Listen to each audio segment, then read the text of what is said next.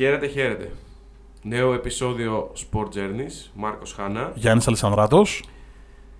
Τέταρτη σεζόν, εκκίνηση τέταρτη σεζόν, για να είμαστε ακριβείς. Κόντεψε να μας προλάβει η κανονική περίοδος του NBA, δηλαδή δεν έχει ξαναγίνει τέτοιο πράγμα να φτάσουμε Οκτώβριο, αλλά επειδή ο λαός μας έχει μία παροιμία για όλα, ε, ποιο θες, θες το αγάλι αγάλι γίνεται η αγουρίδα μέλι, τι πιο θέλεις από όλα. Ό,τι προτιμάς. δεν Ωραία. ξέρω.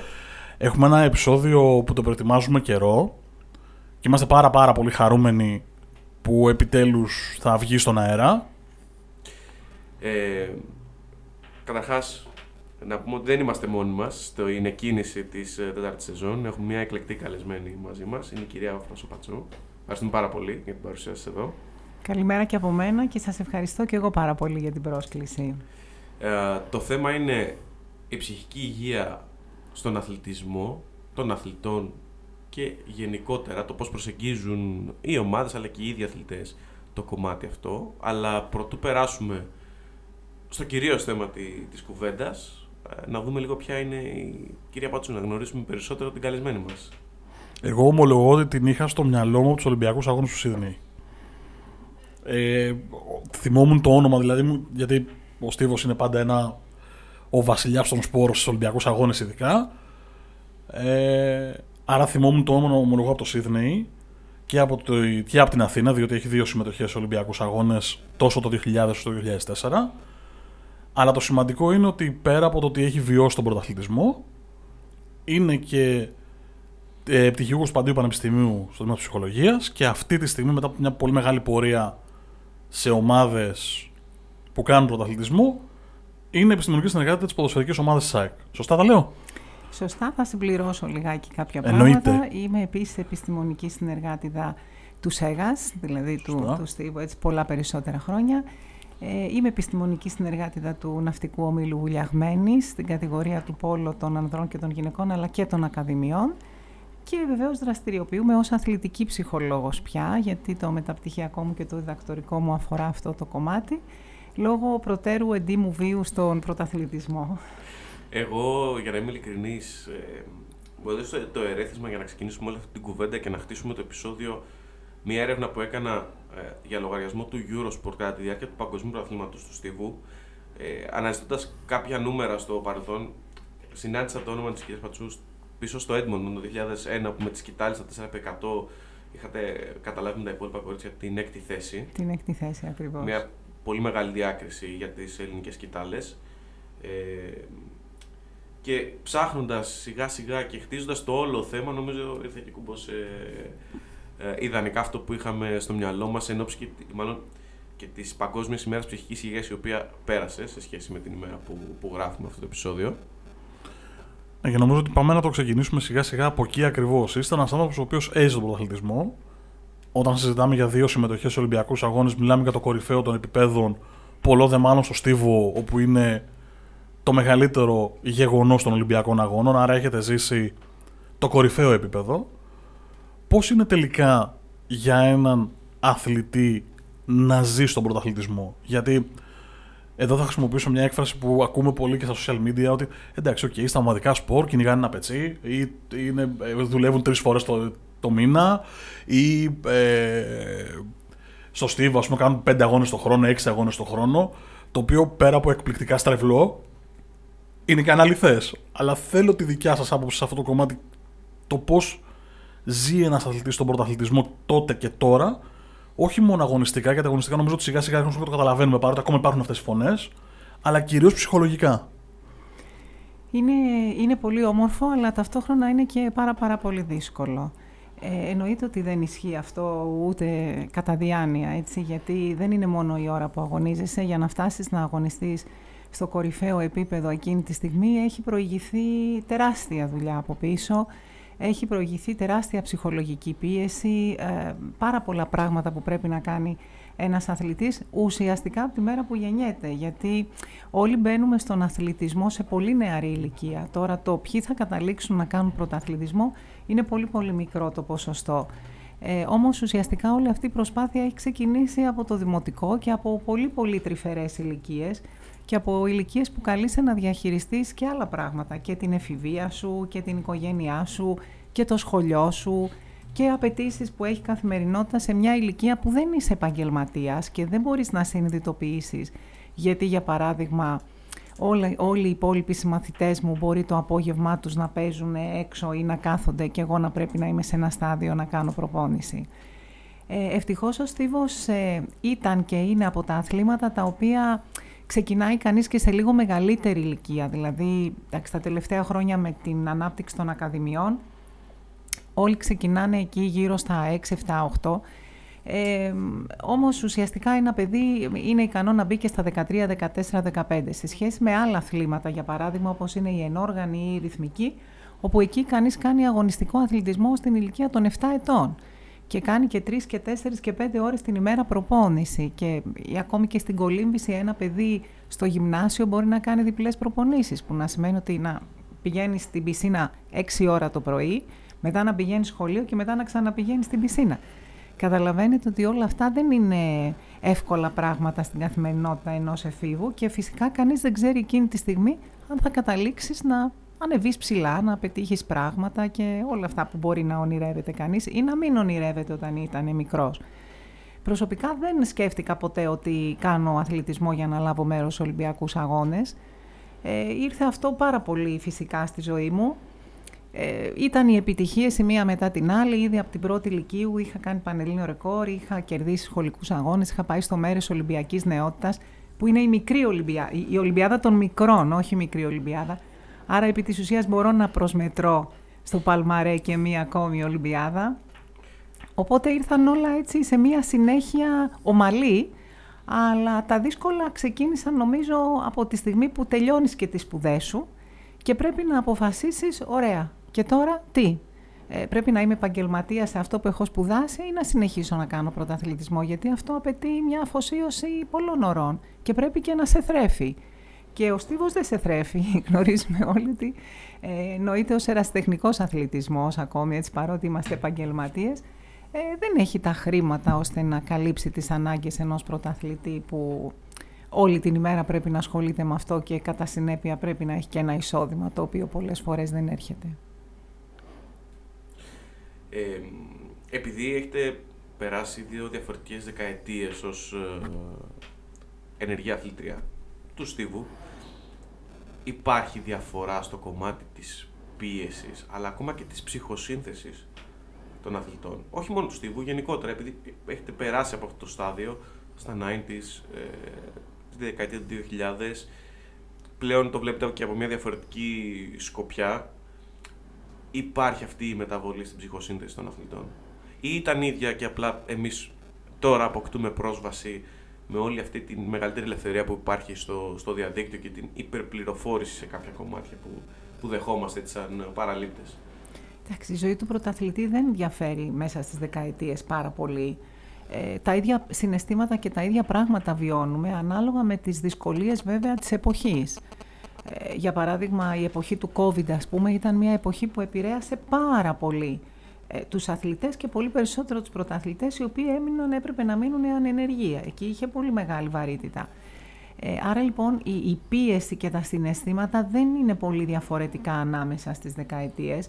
Απλά όπως είπατε εσείς έχουν έρθει στην επιφάνεια κάποια πράγματα που τα παλιότερα χρόνια είτε δεν τολμούσαμε να τα αγγίξουμε, ε, είτε δεν τα εξέφραζαν και οι αθλητές, είτε δεν ήταν και πολύ πρόθυμοι και οι, τα social media και οι δημοσιογράφοι να τα αναδείξουν, γιατί ε, μπορεί να θεωρούνταν θέματα ταμπού.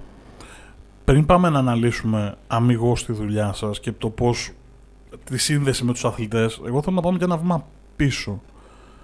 Αυτή τη στιγμή, το 2023, ποιος είναι ο ρόλος ενός αθλητικού ψυχολόγου σε μια ομάδα, σε έναν αθλητή, γιατί νομίζω ότι από εκεί πρέπει να πιάσουμε το νήμα και να φτάσουμε προς τα εκεί. Γιατί αν δεν κάνω πολύ σοβαρό λάθος, το 90 ας πούμε δεν υπήρχαν αθλητικοί ψυχολόγοι, με, τουλάχιστον όχι με το εύρος που υπάρχουν σήμερα.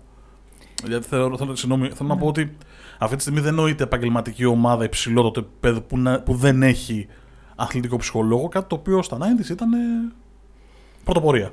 Ναι. Αν υπήρχε. Και ταμπού θα πω εγώ. Γενικά, ναι, πολύ πιθανό. Η, η ψυχοθεραπεία, η ψυχανάλυση, όλο αυτό το κομμάτι του αναλύω το τι έχω μέσα μου και προσπαθώ να βελτιωθώ ή να, ομα, να ομαλοποιήσω την καθημερινότητά μου σε επίπεδο ψυχικό, Νομίζω ήταν πολύ σκληρό από τη δεκαετία του 90, έτσι. Έτσι είναι ακριβώς και θα είμαι και λιγάκι. Όχι, δεν είναι. Ακόμη και σήμερα δεν υπάρχουν πολλές επαγγελματικές ομάδες οι οποίες έχουν εντάξει στο δυναμικό τους, στο ανθρώπινο δυναμικό, την ειδικότητα του αθλητικού ψυχολόγου. Ε, δυστυχώς, ε, παρότι η Γενική Γραμματεία πια με όλα αυτά τα μέτρα και τους καινούριους νόμους που έχει θεσπίσει, έχει απαραίτητη προϋπόθεση για τις ομοσπονδίες να έχουν μέσα αθλητικούς ψυχολόγους. Δεν ισχύει το ίδιο για τις ομάδες.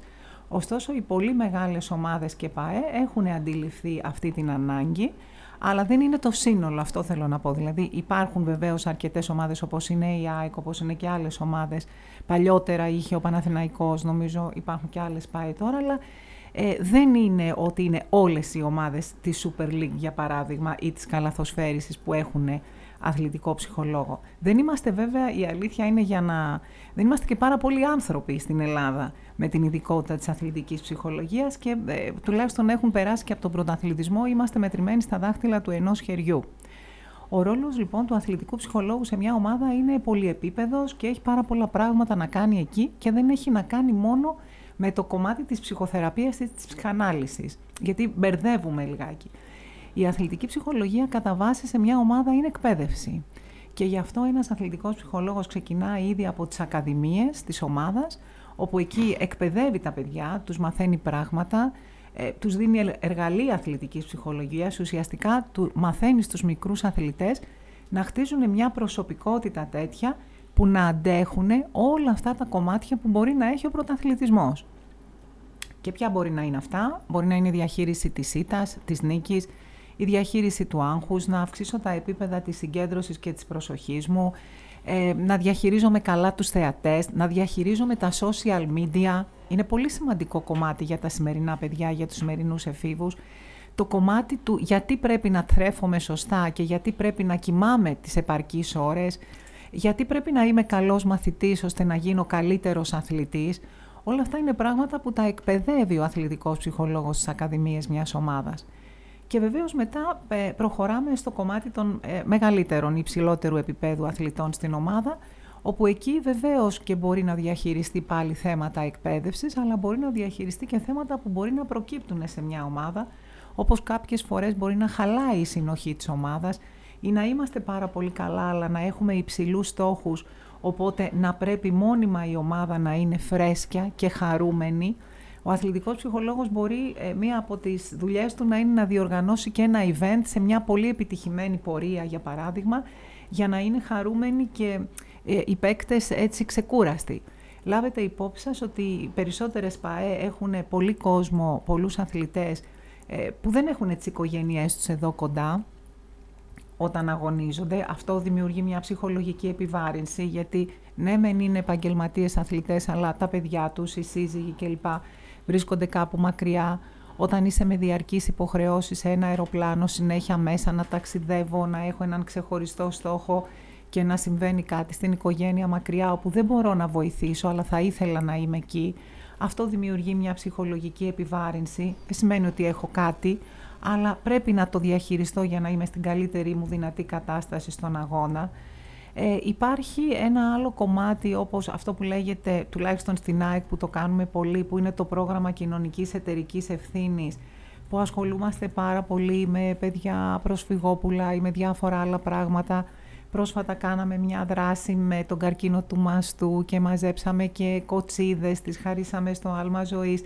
Υπάρχουν πάρα πολλά πράγματα δηλαδή που μπορεί να κάνει ένας αθλητικός ψυχολόγος. Κάναμε μια ημερίδα για τα παιδιά της Ακαδημίας που κάναμε τεχνικές χαλάρωσης λίγο πριν τις Πανελλήνιες γιατί πρέπει να αποφορτίσουμε τα παιδιά πριν τις Πανελλήνιες και να τους δώσουμε να καταλάβουν ότι η διαχείριση του άγχους είναι πολύ σημαντικό κομμάτι. Υπάρχει λοιπόν ένας ρόλος πολυεπίπεδος, υπάρχουν πάρα πολλά πράγματα, δεν ε, κουμπώνει αναγκαστικά με το ότι υπάρχουν προβλήματα στους αθλητές ή μια ψυχική επιβάρυνση. Ο ρόλος είναι πολυεπίπεδος. Βεβαίως στη δεκαετία του 90 δεν υπήρχε αυτή η δυνατότητα και μακάρι να υπήρχε και στα δικά μου χρόνια που έκανα εγώ πρωταθλητισμό. Θα ήταν πάρα πολύ αποφορτιστικό για μένα να έχω να μιλήσω σε έναν άνθρωπο που θα με καταλάβαινε ε, και θα αντιλαμβανότανε και θα συναισθανότανε τι σημαίνει για μένα ας πούμε ένα επόμενο χειρουργείο τι σημαίνει ένας τραυματισμός, τι σημαίνει ότι πρέπει να είμαι με μια βαλίτσα στο χέρι και αυτό με έχει κουράσει, ε, τι σημαίνει να μην πηγαίνω καλά σε έναν αγώνα και να γυρνάω, οπότε να πέφτω κατηγορία στο σχεδιασμό ας πούμε της Ομοσπονδίας και αυτό να σημαίνει λιγότερα χρήματα και πώς θα μπορώ να ζήσω; Ε, πολλά, πολλά τα ερωτηματικά στο κεφάλι μας και ο αθλητικός ψυχολόγος είναι εκεί για να δώσει έτσι το στίγμα του. Εγώ στο μυαλό μου είχα κάποιες ερωτήσεις όταν ξεκίνησε το επεισόδιο. Στις πρώτες δύο-τρει τοποθετήσεις έχω ήδη γράψει 4-5 ακόμα. Οπότε πρέπει και εγώ λίγο να τις βάλω σε μια σειρά για να αρχίσουμε να συζητάμε. Το πρώτο που μου έκανε εντύπωση όλα αυτά που τη τοποθέτηση σας, όλη την τοποθέτηση που κάνατε, είναι πώς αντιδρούν από την απέναντι πλευρά οι αθλητές στον αθλητικό ψυχολόγο. Διότι συζητήσαμε όλοι ότι είναι ταμπού, ήταν ταμπού, θέλουμε να μην είναι ταμπού, αλλά πώς αντιδρούν τελικά οι αθλητές στην καθημερινότητα. Θέλω να πω, να το πω όσο πιο λαϊκά γίνεται. Σας επισκέπτεται, τους κυνηγάτε. Ε, τίποτα από τα δύο και τα δύο μαζί. δηλαδή, θέλω να πω ότι πια οι αθλητές ε, είναι εξοικειωμένοι με όλο αυτό. Το έχουν ακούσει, δεν είναι ταμπού. Και μάλιστα ο, ο, ο χαρακτηρισμός αθλητικός ψυχολόγος προσφέρει μια ακόμη μεγαλύτερη απενεχοποίηση, έτσι, γιατί δεν είναι ψυχολόγος, είναι η δίκευση στην αθλητική ψυχολογία που σημαίνει ότι στοχεύει και εστιάζει εκεί πέρα. Ε, οι δε αθλητές του εξωτερικού είναι ακόμη περισσότερο εξοικειωμένοι με όλο αυτό. Είχαν όλες τις ομάδες του εξωτερικού που έπαιζαν, οπότε δεν τους κάνει καμία εντύπωση. Υπάρχει και πάρα πολλή δουλειά από πίσω βέβαια και η ομάδα έχει προετοιμάσει και τους μικρούς και τους μεγάλους έχουμε εξηγήσει, συζητάμε. Ε, τώρα στο αν τους κυνηγάω ή με κυνηγάνε, ε, τίποτα από τα δύο. Υπάρχει ένα συγκεκριμένο πρωτόκολλο και πρόγραμμα που ακολουθείτε Υπάρχουν κάποιες υποχρεώσεις που πρέπει να γίνουν, δηλαδή κάποιες συναντήσεις που πρέπει να γίνουν, μια αξιολόγηση, ο αθλητής που έρχεται τώρα στην ομάδα και διάφορα άλλα πράγματα. Υπάρχουν συγκεκριμένες χρονικές περίοδοι που επίσης πρέπει να κάνουμε ε, μια ομαδική συνάντηση ή κάποιες ατομικές συναντήσεις γιατί πέφτει το βάρος σε κάποιους αγώνες, σε κάποιους αθλητές. Και από εκεί και έπειτα υπάρχουν και τα τρέχοντα και τα επίκαιρα και τα έκτακτα ε, που εκεί λιγάκι ναι, μπορεί ένας αθλητής να μην έχει τη διάθεση εκείνη τη στιγμή να μιλήσει. Εννοείται ότι πρέπει να σεβαστείς τη σκέψη του και την προσωπικότητά του και την, ε, τη στιγμή του και να του δώσεις χώρο και χρόνο ε, να πάρει εκείνος την απόφαση να έρθει. Το αντίστροφο συμβαίνει γιατί βλέπουμε σε αρκετές περιπτώσεις αθλητές να ομολογούν ότι έχουν διατάραχες ύπνου πριν από πολύ μεγάλα παιχνίδια από σημαντικά παιχνίδια ή από την ε, συσσωρευμένη πίεση που τους ασκείται. Οπότε ε, αντιστρέφω λίγο και, την τοποθέτηση. Υπάρχουν αθλητές που έρχονται σε πριν από μεγάλα παιχνίδια και λένε ότι ε, χρειάζομαι να μιλήσω, πρέπει να μιλήσω. Βεβαίως, βεβαίως. Και είναι πάρα πολλά πράγματα που μπορεί να σκεφτεί ένας αθλητής. Δηλαδή, κάποια στιγμή, ξέρω εγώ, το να παίζω με έναν αντίπαλο ε, του οποίου κομμάτι ήμουνα πριν λίγους μήνες ή μερικά χρόνια, ας πούμε, έτσι, και την αγαπάω αυτή την ομάδα. Ή όπως είπατε τα ταξίδια, τα επαναλαμβανόμενα. Ε, μπορεί να έχω θέματα με το φαγητό, μπορεί να έχω θέματα με τον ύπνο, ε, μπορεί να έχω θέματα με το μεταφορικό μέσο. Να μην θέλω να μπω στο καράβι, για παράδειγμα, να μην μπορώ να μπω στο αεροπλάνο. Υπάρχουν πάρα πολλά πράγματα που ε, μπορεί να είναι πριν από έναν μεγάλο αγώνα. Συνέβη κάτι στην οικογένειά μου και με έχει επηρεάσει. Ε, η απόδοσή μου την προηγούμενη εβδομάδα δεν ήταν αυτή που ήθελα και θέλω να δω τι θα γίνει. Ή ο υπερβάλλο ζήλο, ζήλος μου από την άλλη μεριά, δηλαδή με έχει φτάσει να, να λέμε αυτό που λέμε να έχω πάθει ένα burnout. Ε, όλα είναι μέσα στο πρόγραμμα. Εν τω μεταξύ, αν βγάλετε τη λέξη αγώνες, αθλητές, ε, παίκτες και το αλλάξετε με εργαζόμενοι, άνθρωποι, mm. μητέρες, πατέρες, δηλαδή γονείς, ε, δεν αλλάζει και πολύ. Δηλαδή, ό,τι συζητήσαμε τώρα είναι στην κοινωνία, είναι έξω, είναι, είναι σε εμάς. Θέλω να πω ότι τελικά αυτό που λέμε ότι ο αθλητισμός είναι μια μικρογραφία της κοινωνίας, ε, δεν απέχει πολύ και σε ψυχική υγεία. Για να κρύβει, δεν απέχει καθόλου. Ακριβώς. Και θα σας πω, επειδή είπατε για εργαζομένους, πρόσφατα δέχτηκα μια πρόταση από από ε, κράτος έθνος του εξωτερικού ε, για να πάω να αναλάβω εργαζόμενους οι οποίοι θα μπουν στη διαδικασία να διοργανώσουν ένα πολύ μεγάλο event, δεν λέω τη χώρα κλπ για να μην γίνει κάποια, ε, έτσι, κάποια στο μυαλό ε, σύνδεση, ε, για θα αναλάβουν λοιπόν οι εργαζόμενοι ένα πολύ μεγάλο αθλητικό event Ε, και η ανάγκη της χώρας να είμαι εκεί είχε να κάνει με το να τους εξηγήσω πώς θα μπορούν να διαχειριστούν αυτό το άγχος της εργασίας και της πίεσης του χρόνου ε, και ότι πρέπει να αποδώσω συγκεκριμένα πράγματα σε συγκεκριμένα χρονικά διαστήματα και πρέπει να είμαι στο μέγιστο της ε, αποδοτικότητάς μου. Πώς λοιπόν θα τους αποφορτήσουμε, πώς θα μπορέσουμε κατά τη διάρκεια αυτού του event να τους έχουμε ξεκούραστους και ελεγχόμενους αν ε, καταρρεύσουν και μετά το event πώς επίσης θα τους ξεκουράσουμε, ψυχικά εννοώ πάντα και πνευματικά, ε, ούτως ώστε να μπορούν να αναλάβουν ένα επόμενο event τους επόμενους δύο-τρεις μήνες. Άρα λοιπόν δεν είναι αθλητές, είναι εργαζόμενοι, οι οποίοι όμως θα βιώσουν τα ίδια ακριβώς συναισθήματα.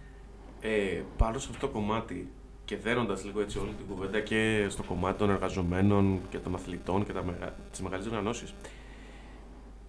Τα στελέχη των ομάδων, όχι οι αθλητές, τα στελέχη, οι άνθρωποι που ε, βρίσκονται στο, στον περίγυρο της ομάδας, που μπορεί να είναι δημοσιογράφοι της ομάδας, υπάλληλοι, τεχνικό επιτελείο, περνάνε από αυτή τη διαδικασία. Γιατί στο, στην καθημερινότητα είναι αυτοί που διαχειρίζονται και τους αθλητές σε μεγάλο βαθμό. Το, τον περισσότερο χρόνο βασικά. Το τεχνικό επιτελείο έχει επικοινωνία. Ναι, το τεχνικό επιτελείο οφείλει να έχει επικοινωνία με τους ειδικούς, όπως έχει επικοινωνία με το διατροφολόγο, με το φυσικοθεραπευτή, έτσι. Ε, υπάρχει συνεργασία. Ε, τώρα, εντάξει, για τους υπόλοιπους, για το διοικητικό προσωπικό, όπως είπατε, για τους παράγοντες κλπ. Όχι, δεν έχουμε... Ε, δεν υπάρχει ακόμη αυτή η διαδικασία, αλλά εντάξει. Το ρωτάω γιατί πολλές φορές, ε, επειδή η τριβή ακόμα και με το διοικητικό κομμάτι είναι μεγάλη των αθλητών, οπότε σαν κοινή γραμμή περισσότερο το ρωτήσω ότι ίσως και αυτοί οι άνθρωποι θα πρέπει να έχουν μια κοινή συνισταμένη στο κομμάτι το οποίο αλληλεπιδρούν με τους αθλητές. Κυρίως οι μάνατζερ θέλουν. θέλουν χειρισμό. Ε, θέλουν να έχουν τον δικό τους άνθρωπο. Γιατί είναι αυτοί που έρχονται, είναι πιο κοντά στους αθλητές και είναι αυτοί που τους επηρεάζουν περισσότερο. Και ειδικά άμα είναι και ο πατέρας ή οι γονείς μάνατζερ, είναι νομίζω ακόμα πιο Εδώ δύσκολη πίστα. Ανοίγεται μεγάλο θέμα με τους γονείς. Είναι ένα podcast από μόνο του αυτό. Ε, οι γονείς, επειδή με ρωτήσατε και στην αρχή αν έχουν αλλάξει τα πράγματα στα συναισθήματα των αθλητών έτσι ανάμεσα στις δεκαετίες, ε, θα σας πω ότι αυτό που έχει αλλάξει είναι ότι οι αθλητές πια, οι μικροί αθλητές, πάντα μιλάμε έτσι, ε, δέχονται πολύ πολύ περισσότερη πίεση τα μικρά παιδιά για αυτό το κομμάτι το όμορφο που λέγεται αθλητισμός εξαιτίας της ύπαρξης και της συμμετοχής των γονέων ε, στα όνειρα και στις προσδοκίες των παιδιών.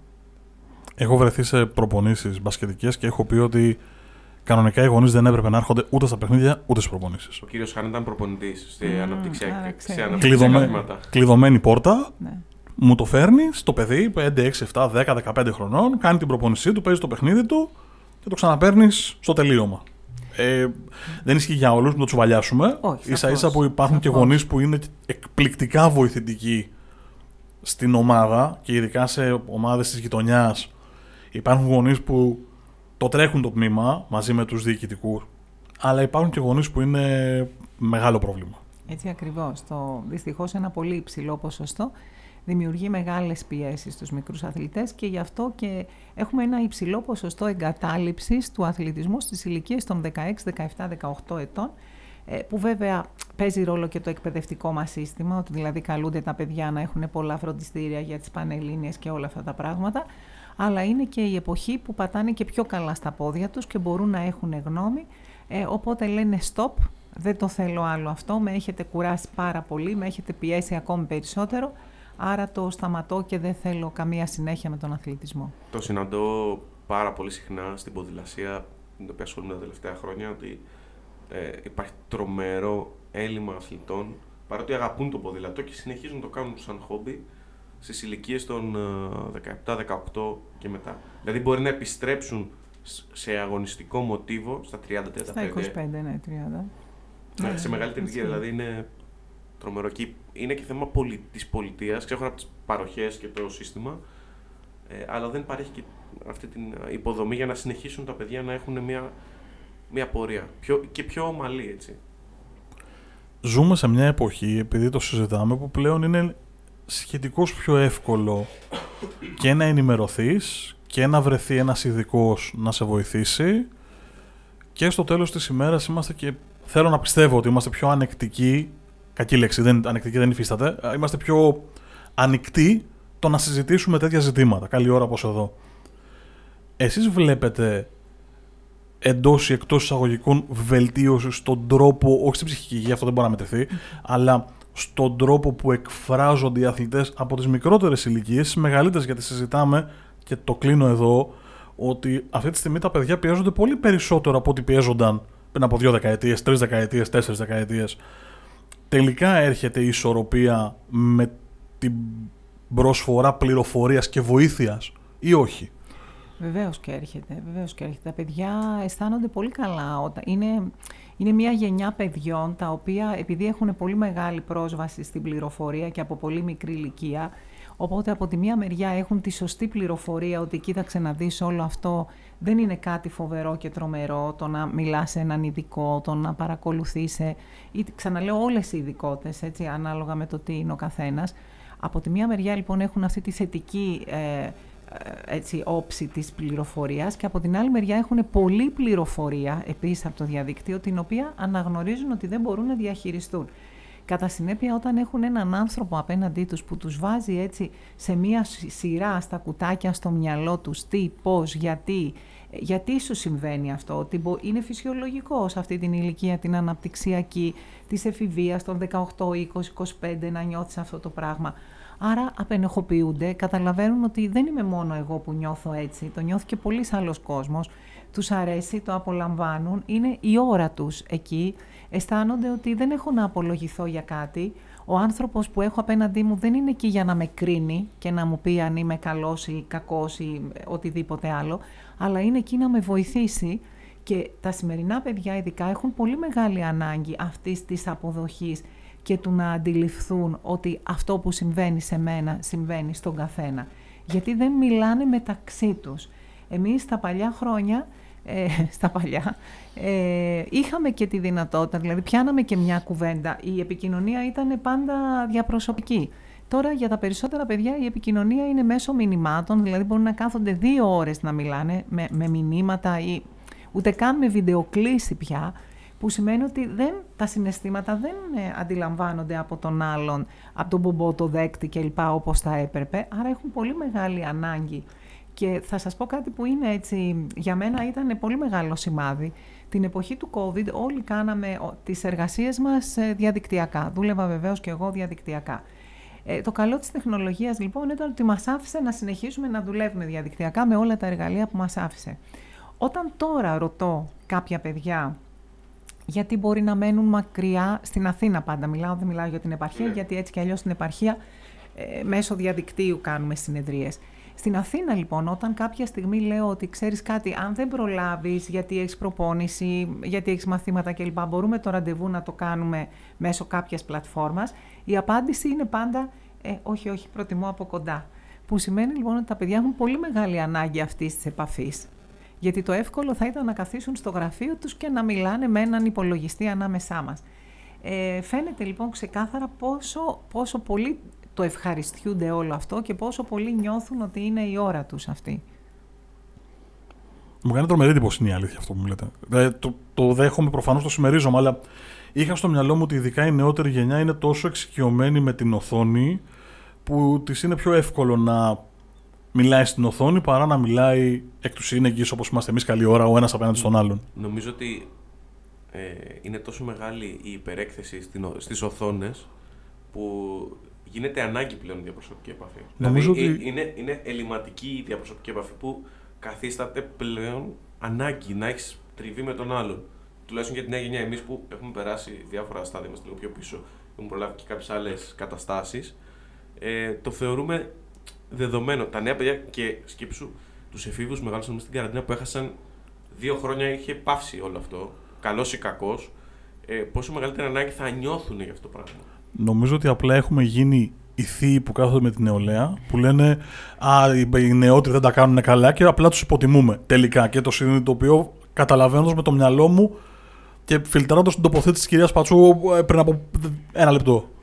Ξέρετε, είναι συγκλονιστικό. Δηλαδή, στα, στα δικά μου χρόνια, όντως οι μικροί, όταν ήμουν εγώ μικρή, δηλαδή από τους μεγάλους, αντιμετωπίζονταν ως αυτοί που δεν ξέρουν, έλα μωρέ παιδιά είναι, ε, τι μπορεί να σου πει ένα παιδί και όλο αυτό το πράγμα. Οι γονείς, οι μεγαλύτεροι τέλος πάντων, δεν έδιναν στα παιδιά τον απαραίτητο συναισθηματικό χρόνο. Ε, τα παιδιά ήταν για να κάνουν δουλειές. Ε, δηλαδή πήγαινε, αγόρασε μου αυτό, κάνε αυτό, μη μιλάς. Εδώ τώρα μιλάει ο, ο μπαμπάς, η μαμά, τέλος πάντων. Εσύ έχεις ένα άλλο ρόλο να κάθεσαι στη γωνία και να ακούς μεγάλους.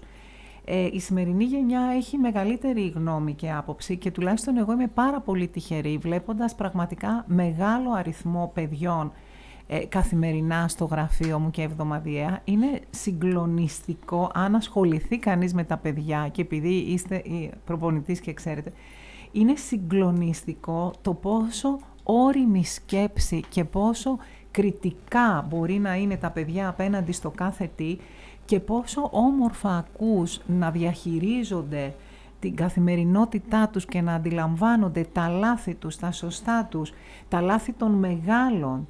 Ε, πόσο βλέπεις παιδιά 13, 14, 15 ετών που λες μα πώς είναι δυνατόν όντως αυτό το παιδί που είναι μπροστά σε μία οθόνη που η πληροφορία που δέχεται καθημερινά σε πολύ μεγάλο ποσοστό είναι άσχημη πληροφορία, είναι κακή πληροφορία και όμως να έχει μια τέτοια προσωπικότητα και να έχει χτίσει ένα τέτοιο χαρακτήρα, ε, πραγματικά εγώ εντυπωσιάζομαι κάθε φορά. Βέβαια, να πω και λίγο κάτι, επειδή ε, το 98% της πελατείας μου είναι αθλητές και πάντα εγώ τους αθλητές τους έχω στο μυαλό μου ένα σκαλάκι πάνω από τον υπόλοιπο μέσο όρο, οπότε μπορεί να είμαι και λίγο προκατελημένη έτσι υπέρ τους σε αυτό που λέω, ε, αλλά τουλάχιστον τα παιδιά τα σημερινά με όλα αυτά που δέχονται και βιώνουν και καλούνται να αντιμετωπίζουν, ε, εμένα πάντα με εντυπωσιάζουν και πάντα ανακαλύπτω ότι υπάρχει μέλλον αν εμπιστευτούμε και τους δώσουμε τα σωστά εργαλεία και την κατάλληλη εκπαίδευση, γιατί το πράγμα χαλάει από ένα σημείο και μετά. Θέλω να γυρίσω λίγο στη διαχείριση ενός αθλητή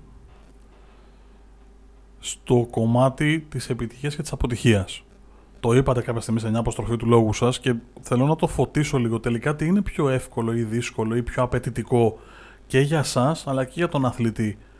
Η επιτυχία ή η αποτυχία. Και τα δύο έχουν συγκεκριμένο βάρος που κουβαλάς, είτε πετύχεις είτε αποτύχεις. Άρα τι είναι πιο δύσκολο, πιο απαιτητικό για έναν αθλητή να, να το πω πάλι όσο πιο λαϊκά γίνεται, να το χωνέψει και να το διαχειριστεί; Δεν υπάρχει κάτι από τα δύο που να είναι τόσο περισσότερο δύσκολο από το άλλο. Το πρόβλημα έγκυται στο ότι στην αποτυχία, στην ήττα τέλος πάντων, όλοι θα καθίσουν να σκεφτούν, οι περισσότεροι τέλος πάντων, να βρουν τις αιτίες, να ανακαλύψουν, να συζητήσουν, να δούμε τι μπορούμε να αλλάξουμε. Ε, η επιτυχία περνάει λιγάκι απαλά, δηλαδή είμαστε όλοι χαρούμενοι και όλα καλά, οπότε δεν συζητάμε γι' αυτό. Άρα λοιπόν εκεί είναι η στιγμή που έρχεται ο ειδικός να πει, να αναλύσει την επιτυχία όπως θα ανέλυε και μια κακή εμφάνιση. Γιατί η επιτυχία έχει από πίσω και άλλα πράγματα. Για παράδειγμα, σε μια πολύ μεγάλη επιτυχία ο αθλητής πρέπει να ξαναβρει το κίνητρό του για, μια, για έναν επόμενο στόχο. Και υπάρχουν αθλητές οι οποίοι σε αθλήματα ατομικά, δεν θέλω να πω τώρα, μου έρχεται ένα όνομα στο μυαλό, ε, οι οποίοι μετά από μια πολύ πολύ μεγάλη επιτυχία, την, την, την ύψιστη ας πούμε επιτυχία, έχασαν το κίνητρο, δεν μπορούσαν να ξαναβρούνε με τη σκέψη ότι ωραία και τώρα να ξανακάνω προπόνηση για ποιο λόγο, μπορώ να ξαναφτάσω σε αυτό το στόχο, αυτό ήταν once in a lifetime, δεν μπορώ να το ξαναπετύχω, άρα πρέπει να αλλάξω αγώνισμα, πρέπει να, να αποσυρθώ, τι πρέπει να κάνω; Ε, μετά από την επιτυχία λοιπόν πρέπει να βρω επίσης τις αιτίες που, ε, που συνέβαλαν στην επιτυχία. Πρέπει να ξαναβρω το κίνητρο, πρέπει να, να ξαναβάλω στόχους αντίστοιχους. Ε, αντίστοιχα και σε μια αποτυχημένη εμφάνιση πρέπει να βρω τις αιτίες, πρέπει να βάλω καινούριους στόχους, πρέπει να δω τι πρέπει να αλλάξω διαχειριστικά. Ε, για τον ειδικό έχει πολύ υλικό και η, η μία κατάσταση και η άλλη. Ε, το πρόβλημα έγκυται αυτό που σας λέω, ότι στους αθλητές η επιτυχία είναι μια ευχάριστη κατάσταση που δεν μιλάνε γι' αυτό, ενώ στην αποτυχία είναι πιο... θέλουν πιο πολύ να βρούνε το, το αίτιο. Και εδώ πάλι ανάποδα το σκεφτόμουν, να ξέρετε. Δηλαδή σκεφτόμουν στην επιτυχία, είναι όλα χαλαρά, μιλάς πιο εύκολα, ανοίγεσαι πιο εύκολα, στην αποτυχία λίγο δουλεύει και η εσωστρέφεια. Δουλεύουν και λίγο τα στεγανά του κάθε ανθρώπου. Πάλι εγώ το είχα ανάποδα στο μυαλό μου προφανώς, αλλά ναι, μας διαφωτίσατε. Αυτό σε ατομικό επίπεδο θα πω. Σε ομαδικό υπάρχει, ας πούμε, να το πω λίγο έτσι λαϊκά που λέει ο Μαρκός, group therapy μετά μία αποτυχία ή μία επιτυχία, γιατί είναι διαφορετικό ας πούμε ένας αθλητής του στίβου, ένας αθλητής της ξυφασκίας που είναι ε, ατομικά σπορ και άλλο το ομαδικό που μπορεί να κάνει κάποιος ένα λάθος και να χαθεί ένας τίτλος ή να γκρεμιστεί ένα οικοδόμημα μιας ολόκληρης σεζόν για ένα μπασκετικό σύλλογο, ένα ποδοσφαιρικό σύλλογο. Μπαίνει σε μια διαδικασία ομαδικής θεραπείας ο οργανισμός. Δεν θέλω να χρησιμοποιήσω τη λέξη θεραπεία, αλλά θα πω ότι μπαίνει σε μια διαδικασία ομαδικής συζήτησης. Βέβαια, το τι, ε, το ναι, τι έχει γίνει, ε, τι έπρεπε να είχε γίνει διαφορετικά. Ε, μπορεί να ήμασταν πάρα πολύ καλοί, αλλά να κάναμε κάποια λάθη. Μπορεί να μην ήμασταν καλοί, έτσι. Ε, ναι, υπάρχει αυτό, αυτή η ομαδική συζήτηση. Υπάρχει αυτή και ο καθένας λέει αυτό που νομίζει. Ε, και ο ειδικός αντιλαμβάνεται μετά από εκεί και έπειτα αν πρέπει να χωριστεί και η ομάδα σε μικρότερες ομάδες και να συζητήσει ή ατομικά σε κάποιους αθλητές να πρέπει να, να μιλήσει γιατί καταλαβαίνει ότι μπορεί να έχουν απογοητευτεί περισσότερο ή να έχουν θυμώσει περισσότερο. Νομίζω ότι είναι, είναι διαφορετική η διαχείριση του ατομικού σπορ από το ομαδικό αλλά στις δομές του και στο στα θεμέλια της διαχείρισης δεν νομίζω ότι έχουν τόσο μεγάλη διαφορά, λαθεύω.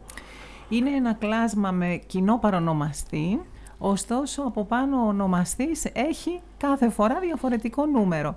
Η αθλητική ψυχολογία σε κάθε άθλημα έχει τις βασικές της αρχές και έχει στε, ε, στερεά ε, που, που εκεί πάνω πατάς. Από εκεί και έπειτα ανάλογα με τα χαρακτηριστικά του αθλήματος, ε, με την ηλικία, με την προσωπικότητα και με το background του κάθε αθλητή, υπάρχει εκείνο που λέμε το, το χέρι του ειδικού που έρχεται να καταλάβει και με την εμπειρία του και όλα αυτά τα πράγματα να ξεχωριστεί, να, να διαχειριστεί, συγγνώμη, έναν ξεχωριστό άνθρωπο. Έτσι. Δεν είμαστε, μπορεί να κάνουμε όλοι ομαδικό άθλημα, αλλά είμαστε ατομικότητες, είμαστε προσωπικότητες. Άρα δεν έχει να κάνει με το ότι εγώ κάνω μπάσκετ και εσύ κάνεις μπάσκετ και άρα τα ίδια σκεφτόμαστε και τα ίδια αντιμετωπίζουμε. Ο καθένας μας είναι μοναδικός. Συζητήσαμε για, το, για τους μικρούς αθλητές, συζητήσαμε για τους επαγγελματίες αθλητές, για τον πρωταθλητισμό. Στα δικά μου τα μάτια, το πιο δύσκολο πράγμα που μπορεί να διαχειριστεί ένας αθλητής, μαζί με τον τραυματισμό, τον οποίο και αυτόν θέλω να το συζητήσουμε λίγο, είναι το τέλος της καριέρας. Είναι άνθρωποι οι οποίοι ξεκινούν, όπως είπατε και εσείς, από τα 5, 6, 7, 10, 15, φτάνουν 35, 36, 37. Αυτή είναι η μέση ηλικία τέλους μιας καριέρας σε ένα σπορ. Το οποίο για τους υπόλοιπους κοινούς θνητούς εντός ή εκτός εισαγωγικών είναι τα, πια, τα πιο παραγωγικά χρόνια της ζωής του. Και αυτούς τους ανθρώπους λες: Ό,τι έχεις μάθει μέχρι τώρα, τελείωσε. Και τελείωσε και απότομα. Δηλαδή, ένας αθλητής που έχει μάθει να δουλεύει με έναν τρόπο, την επόμενη της απόσυρσής του δεν το χρειάζεται.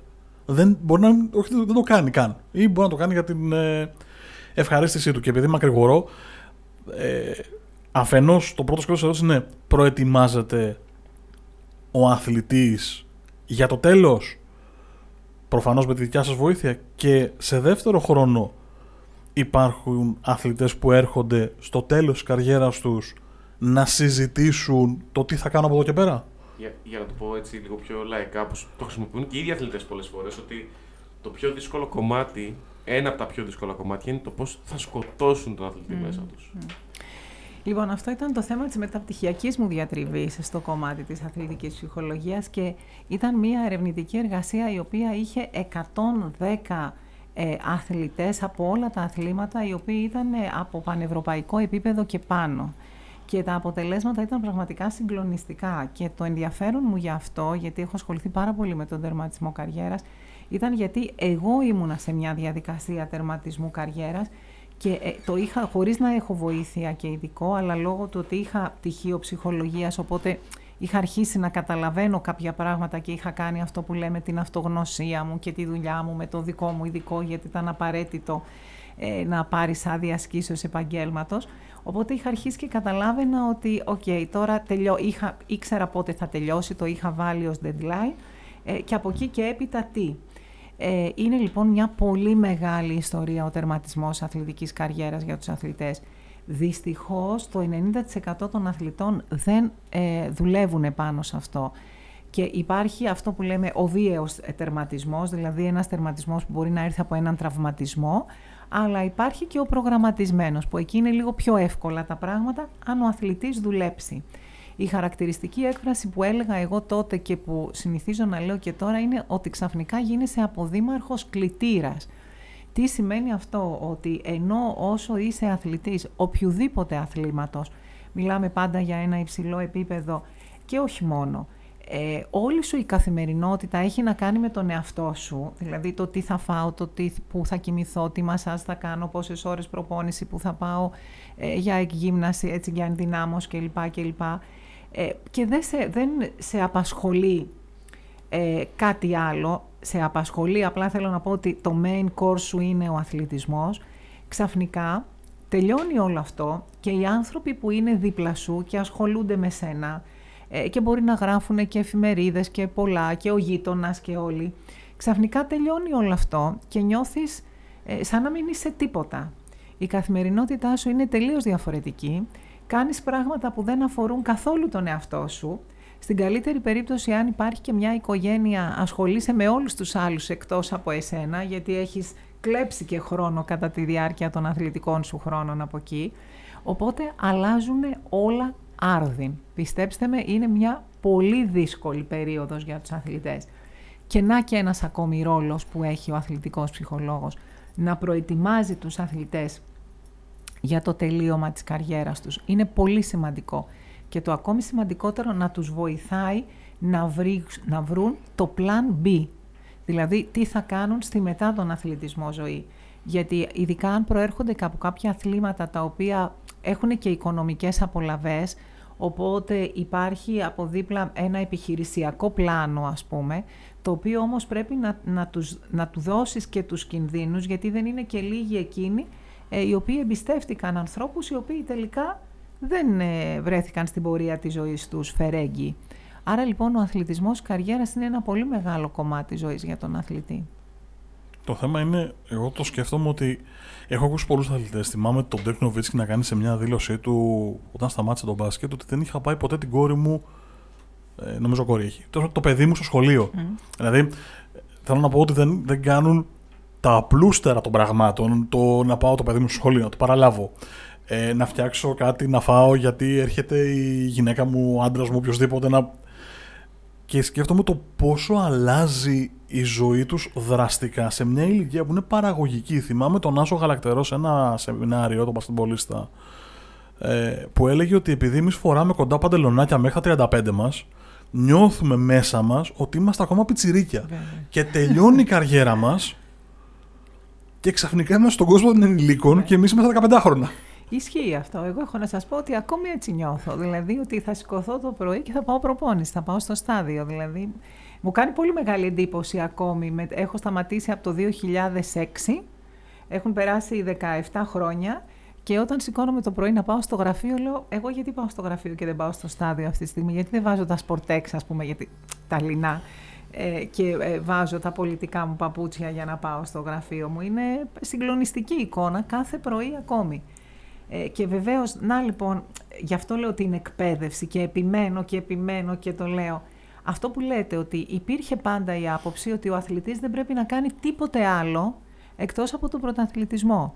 Ενώ για παράδειγμα το να σηκώνομαι το πρωί, ακόμη και αν είμαι κουρασμένος, και να πάω το παιδί μου στο σχολείο ή να φτιάξω ένα τόστ να το βρει η σύζυγος ή η μητέρα μου ή οποιοδήποτε, ο αδερφός μου, όταν θα έρθει, είναι πράγματα που παλιότερα οι προπονητές ή οι άνθρωποι που ήταν δίπλα από τον αθλητή ε, ήταν λίγο απαγορευμένες λέξεις να το πεις, ότι θα πάω το παιδί σχολείο. Ε, δήλωνε έτσι μια κατάσταση ε, όχι ανδρισμού. Ε, εδώ έρχεται λοιπόν ο δικός μας ρόλος να απενοχοποιήσει όλο αυτό το κομμάτι, τον οικογενειάρχη, αθλητή, το, τον οποιονδήποτε, ότι μπορείς να κάνεις και άλλα πράγματα εκτός από τον πρωταθλητισμό.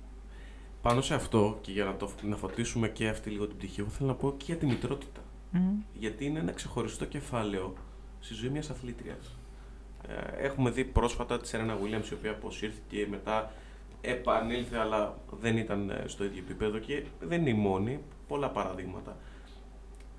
Είναι ακόμα ένα κομμάτι που χρήζει διαχείρισης ή το πότε θα επιλέξω να ε, γίνω μητέρα σαν, ως ε, πρωταθλήτρια Ολυμπιονίκης, ανεξάρτητα από το, από το σπόρα. Το...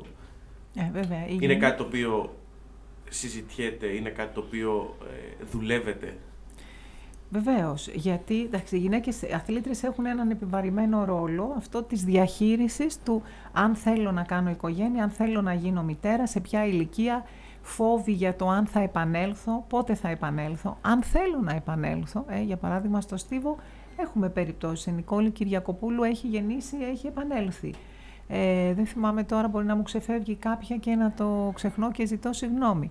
Ε, είναι όμως ένας επιβαρημένος ρόλος της γυναίκας αθλήτριας γιατί έχει και αυτά τα κομμάτια, τα συναισθηματικά να διαχειριστεί στο μυαλό της και βεβαίως το άθλημα έχει κάποια δεδομένα, δεν μπορούμε να τα, να τα βάλουμε στην άκρη και να πούμε ότι δεν ισχύουν. Από την άλλη μεριά υπάρχουν και οι προσωπικές βλέψεις και το τι θέλει ο καθένας στη ζωή του και μπορεί να θέλει να συνδυάσει πρωταθλητισμό και μητρότητα και πόσο εύκολο είναι όλο αυτό, όπως λέμε πώς θα συνδυαστεί η τρίτη ηλικίου και πρωταθλητισμός, ε, ένα αντίστοιχο κομμάτι είναι και η μητρότητα. Έβλεπα, γυρίζω πάλι στον πρωταθλητισμό, μια και τον ξαναρχίσαμε και μπαίνοντας και σιγά σιγά στην τελική ευθεία. Έβλεπα χτες το βράδυ το ντοκιμαντέρ που έκανε το Netflix για τον Beckham. Δεν ξέρω αν το έχετε δει, δεν, δεν θέλω να κάνω spoiler, να το δείτε όμως, είναι πραγματικά εξαιρετικό και φωτίζει και πολλά πράγματα που όλος τυχαίως το είχαμε συζητήσει, τα, τα είχα στο μυαλό μου για να τα συζητήσουμε εδώ και τα είδα να τα εξιστορεί ο Μπέκαμ, που είναι mm-hmm. το κορυφαίο επίπεδο ποδοσφαίρου τέλος πάντων της δεκαετίας του 90. Ο ίδιος έζησε μια τραυματική εμπειρία το 98, μια κόκκινη κάρτα τέλος πάντων, στο Μουντιάλ και για πολλούς μήνες βίωνε το bullying. Αν και τέλος πάντων με το bullying έχω μια πρέπει να το χρησιμοποιούμε όσο πιο σοφά γίνεται. Αλλά τέλος πάντων για να συνεννοηθούμε, ε, βίωνε μια τέτοια κατάσταση για περίπου 6, 7, 8 μήνες και ο ίδιος έλεγε δεν μπορούσα να βγω έξω. Έβγαινα στον δρόμο και με βρίζανε, με φτύνανε, σε όποιο γήπεδο πήγαινε τον γιουχάριζαν. Ε, Σκληρές καταστάσεις. Δύο σκέλη ερώτησης. Υπάρχει πλέον αυτό γιατί τότε ήταν από κοντά, στο γήπεδο, στο δρόμο, τώρα είναι social media το οποίο είναι ακόμη πιο άγριο, γιατί όταν ο άλλος είναι δίπλα σου, που λέει ο λόγος μπορείς να αντιδράσεις, άσχετα αν δεν αντιδρούσε ο ίδιος, ε, αλλά στο δεν έχεις τρόπο. Και σε δεύτερο χρόνο, πώς το ξεπερνάει αυτό ένας αθλητής. Ε, και μιλάω για όλους τους αθλητές έτσι. Δηλαδή, ειδικά στα ομαδικά αθλήματα που το είπε ο Γιάννης πριν, που μία σου κίνηση μπορεί να καταδικάσει ή μπορεί να φέρει την επιτυχία σε μια ομάδα, πώς το διαχειρίζεσαι, ειδικά το κομμάτι αυτό του κόσμου δηλαδή, αλλά και της ίδιας της αποτυχίας σε ένα, σε ένα τουρνουά, σε μια διοργάνωση, οτιδήποτε. Τι σας κάνει να πιστεύετε ότι δεν υπάρχει; Τι έχει αλλάξει προς το καλύτερο, ας πούμε, από πλευράς εκπαίδευσης και παιδείας αθλητικής, τόσο στη χώρα μας όσο και παγκόσμια, για να πούμε ότι δεν υπάρχει; Βεβαίως και υπάρχει. Και όχι μόνο υπάρχει, γίνεται όλο και πιο αγρίο όσο περνούν τα χρόνια και διάφορα ε, έτσι, καινούργια πράγματα μπαίνουν ε, στη διαδικασία μας. Η τεχνολογία και το πολύ να κάνει ο καθένας κριτική από την καρέκλα του ας πούμε ε, και να γράφει ανώνυμα ή και επώνυμα κάποιες φορές κάτι που μπορεί να το δει ο αθλητής και να τον επηρεάσει πάρα πολύ. Βεβαίως και υπάρχει. Ε, υπάρχει ένα βίντεο που δείχνω εγώ κάποιες φορές στα παιδιά που βέβαια αφορά αθλητή ατομικού αθλήματος ε, στους Ολυμπιακούς Αγώνες του 2012 όπου έκανε μια πολύ κακή εμφάνιση και δεν πέρασε στον τελικό ε, και αναφέρει ο ίδιος και το δηλώνει εκεί στο βίντεο ότι ε, αισθανόμουν χειρότερα από εγκληματίας. Ε, και εγώ το έχω νιώσει αυτό σε μια κακή εμφάνιση. Παρότι έκανα ατομικό άθλημα, όταν δεν πήγαινες καλά, ε, αισθανόσουν ότι όλος ο κόσμο, πόσο μάλλον στα ομαδικά που έχουν και μεγαλύτερη έκθεση ίσως και έχουν και περισσότερες οικονομικές απολαβές, ε, βεβαίως και υπάρχει αυτό το ότι ε, εγώ φταίω για όλα. Ο αθλητής έχει ένα υψηλό αίσθημα ευθύνης πάντα, από όπου και αν προέρχεται, είτε ατομικό είτε ομαδικό άθλημα. Ε, εγώ μπορεί να έκανα κάτι που να καταδίκασε την ομάδα ε, ή τον εαυτό μου και είναι πολύ δύσκολο να επανακάμψει κανείς μετά από μια κακή δική του ατομική ενέργεια, πόσο δε μάλλον ε, αν έχει να αντιμετωπίσει και απέναντί του προπονητές, διοίκηση, ομοσπονδίες, θεατές, δημοσιογράφους. Ε. Για μένα είναι λίγο αυτό το... Ε, λίγο αυτή η πένα κάποιες φορές είναι λιγάκι πιο, δεν θα πω εχμηρή, γιατί ορθά κάνουν οι δημοσιογράφοι τη δουλειά τους, δεν έχουμε καμία αντίρρηση με αυτό. Ε, το θέμα είναι ότι κάποιες φορές ε, πρέπει να λαμβάνονται υπόψη και κάποια άλλα πράγματα όταν ξεκινώ να κρίνω κάποιον. Μια κριτική πάντα πρέπει να είναι σωστή. Α μην πιάσουμε στο στόμα στην οντολογία των δημοσιογράφων, γιατί θα πά... θέλουμε κανένα τρίωρο ακόμα, πιστέψτε με. Καθόλου. Υπάρχουν σε, όλες, σε όλους τους κλάδους αυτό που λέμε αυτοί που, που ε, είναι η βάση και είναι η καλή και υπάρχουν βέβαια πάντα και οι εξαιρέσεις.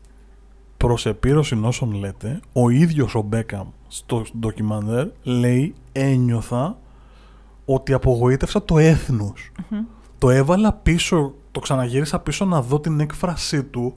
Έχουν περάσει 25 χρόνια από τότε και συνειδητοποιούσα, έβλεπα το, την υγρασία στα μάτια του. Ο άνθρωπος τα έχει πάρει όλα, τα έχει πετύχει όλα, το έζησε τότε αλλά επανήλθε και ο ίδιος λέει: Ένιωθα ότι απογοήτευσα το έθνος. Είναι τρομακτική Μα... ατάκα, αν το σκεφτείς. Το ίδιο είπε η Μαρία Σάκαρη με τον αποκλεισμό στο Γεσό. Σωστά. Αν το σκεφτείς. Γιατί, γιατί ναι. ο αθλητής το παίρνει τόσο βαριά. Τι θέλω να πω. Μάλλον να, να, να το θέσω σωστά για να το φέρουμε σε ένα, σε ένα context. Αντιλαμβάνομαι το γιατί το παίρνει ο αθλητής τόσο βαριά για τον εαυτό του. Ναι, για τη Σάκαρη που έχει καταθέσει ψυχήτε και σώματι τον εαυτό της για να πετύχει ή για να πάει καλύτερα, το δέχομαι να λέει είμαι απογοητευμένη με τον εαυτό μου, δεν τα πήγα καλά, όλα καλά. Το έχω απογοητεύσει τους Έλληνες, τους Γερμανούς, τους Ιταλούς, τους Άγγλους, εμένα αυτό μου φαίνεται αδιανόητο. Πώς το εξηγείτε; Γιατί σας φαίνεται αδιανόητο; Ω έθνος δεν βγαίνουμε όταν έχουμε μια αθλητική επιτυχία και λέμε Μας κάνατε περήφανου. Αυτή δεν είναι η πολύ μεγάλη τίτλη παντού ε, μας κάνανε περήφανος. Οι αθλητές μας, κάνανε, μας κάνατε περήφανος. Εθνική υπερηφάνεια. Άρα αντίστοιχα όταν δεν υπάρχει αυτή η επιτυχία, δεν υπάρχει μια εθνική κατήφεια. Ας πούμε, ο αθλητής το χρεώνεται αυτός. Ε, είπαμε πριν ότι οι αθλητές είναι άνθρωποι με πολύ βαρύ το αίσθημα της ευθύνης. Δεν είναι άνθρωποι οι οποίοι ε, κάνουν μια δουλειά και ωραία αν δεν πάει καλά ε, οκ, θα το αλλάξω. Ξέρουν ότι κουβαλούν στις πλάτες τους και άλλα πράγματα. Ε, κουβαλούν εμπιστοσύνη ενός λαού, κουβαλούν υπερηφάνεια, ε, είναι πρότυπα, είναι role models για πάρα πολλά παιδιά. Όλα αυτά τα αναγνωρίζουν και ξέρουν ότι το φορτίο, το παλτό είναι βαρύ. Και γι' αυτό πρέπει να υπάρχει ο αθλητικός ψυχολόγος, για να βγάζει αυτές τις πέτρες από τις τσέπες που εκ των πραγμάτων η κοινωνία και όλοι ε, κουβαλούν. Προσωπικά εγώ γύρναγα από, την, ε, από το παγκόσμιο πρωτάθλημα και αισθανόμουν ότι έπρεπε να απολογηθώ για την έκτη θέση. Γιατί δεν ήταν μετάλλιο. Γιατί είχα τον κύριο ε, απέναντι στη γειτονιά που είχε το, το μπακαλικάκι και γύρναγα και μου έλεγε ε, «Φρόσο έκτη». Ε; Και του έλεγα «Ναι, αλλά ε, είμαι έκτη στον κόσμο, δεν είμαι εδώ έκτη, ξέρω εγώ, σε ένα τοπίο». «Ναι, αλλά έκτη, δεν είναι μετάλλιο». Και πραγματικά σας λέω ότι γίναγα από το αεροδρόμιο και σκεφτώ μαζί με τη χαρά μου είχα και το ότι θα με βρει τώρα ο κύριος Λάκης ας πούμε και, και πρέπει να το εξηγήσω γιατί είμαι έκτη στον κόσμο και όχι τρίτη.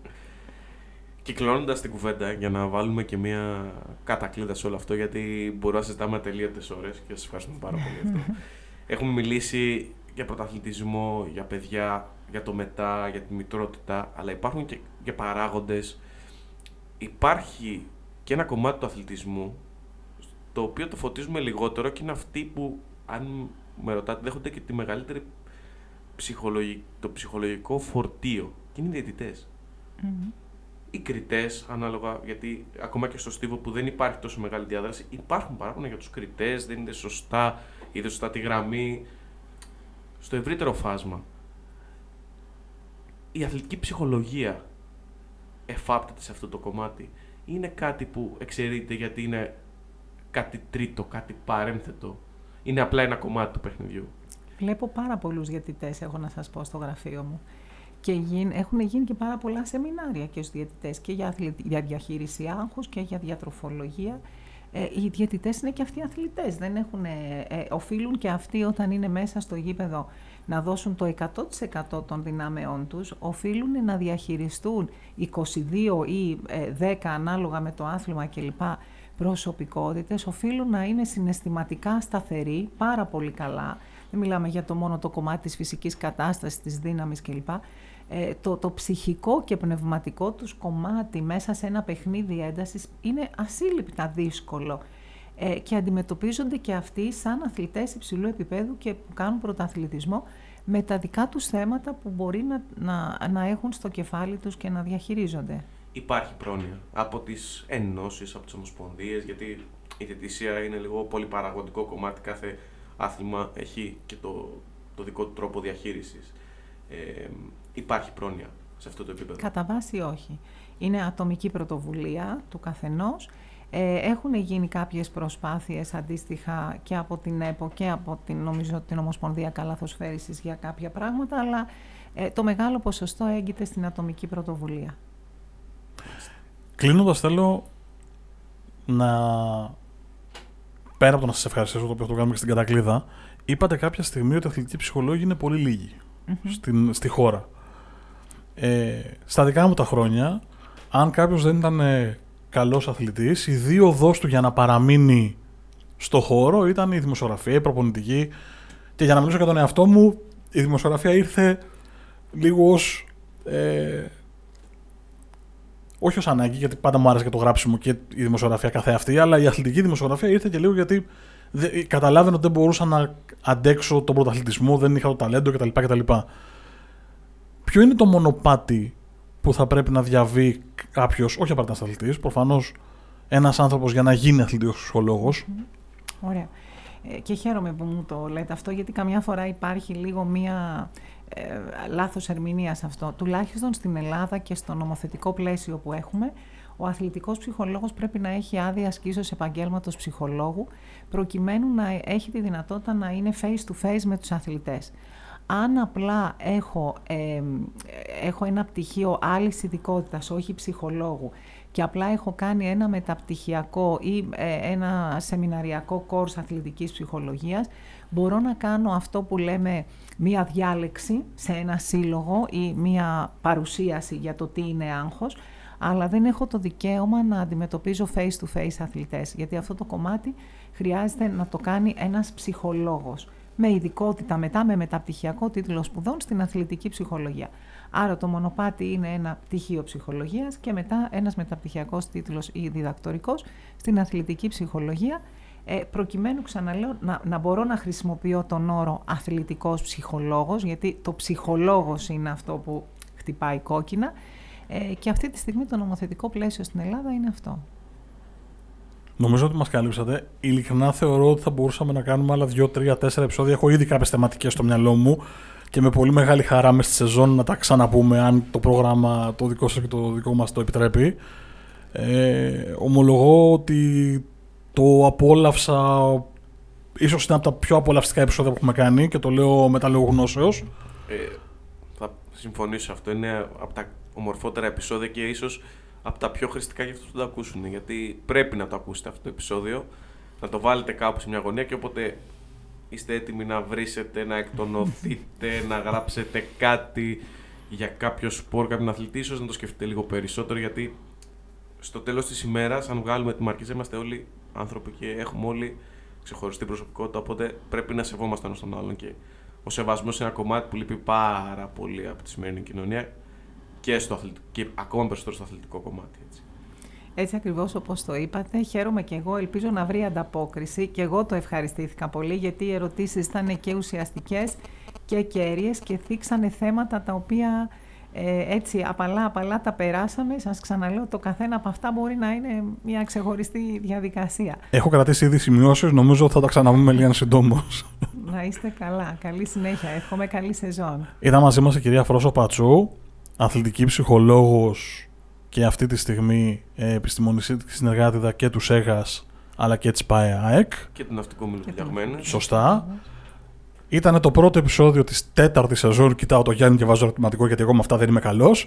Χαμογελάει, άρα καλά το έχω πετύχει. Δεν θα χρειαστεί μοντάζ το συγκεκριμένο. Ε, Μας διαβάζετε στο www.sport παύλα journeys.gr όπου πλέον υπάρχει μια συχνότητα στα κείμενά μας. Έχουμε βρει ένα ρυθμό μόλις το μάτιασα, οκ, το ξέρω.